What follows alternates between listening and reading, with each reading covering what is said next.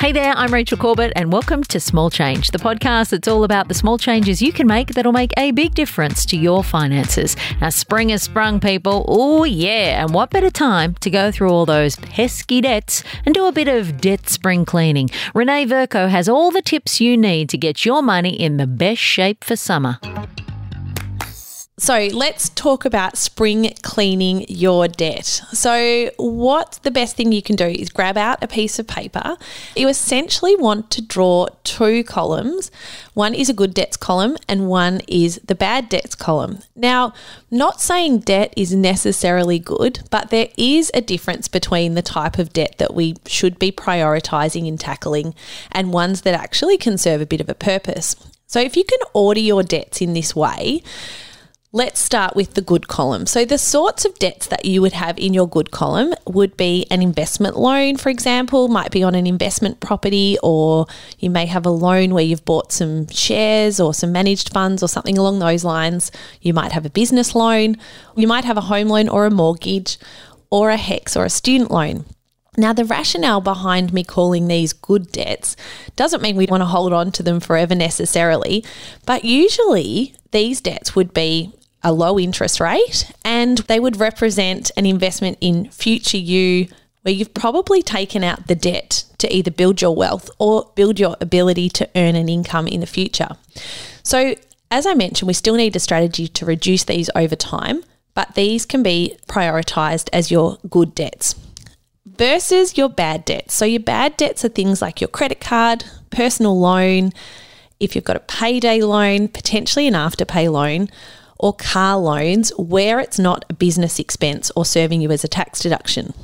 So these debts in this bad column, they typically have a higher interest rate, and whatever you've bought with these loans are probably not serving you going forward. You've probably used them to purchase something that's already been disposed of or is losing value.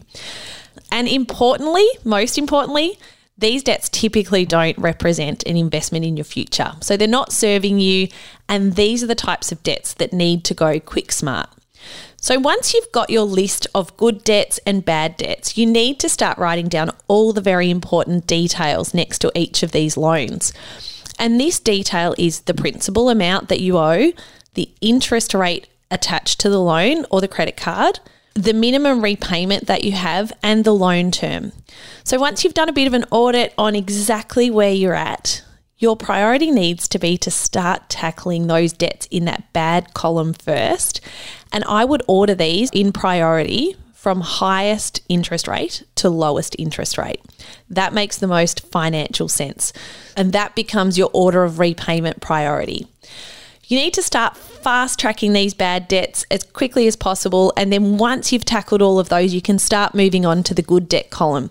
So when it comes to the good debt column, my simple rule is to tackle those debts that you aren't able to claim as a tax deduction first.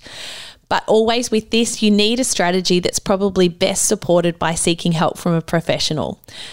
And with all of these debts in both columns, it's important to review them. Make sure that you're shopping around, that you've got the best deal possible, that you're reviewing them regularly and not paying more where you don't need to be paying more. And one final reminder on these bad debts is you need to stop growing them if possible. So stop the spend if you can and look after future you. Get out that pen and paper and start whipping those debts into shape. And if you're enjoying the pod, make sure you're subscribed or you've clicked follow, whatever it says in your app, so you don't miss an episode. And I'll see you on Monday for another tip.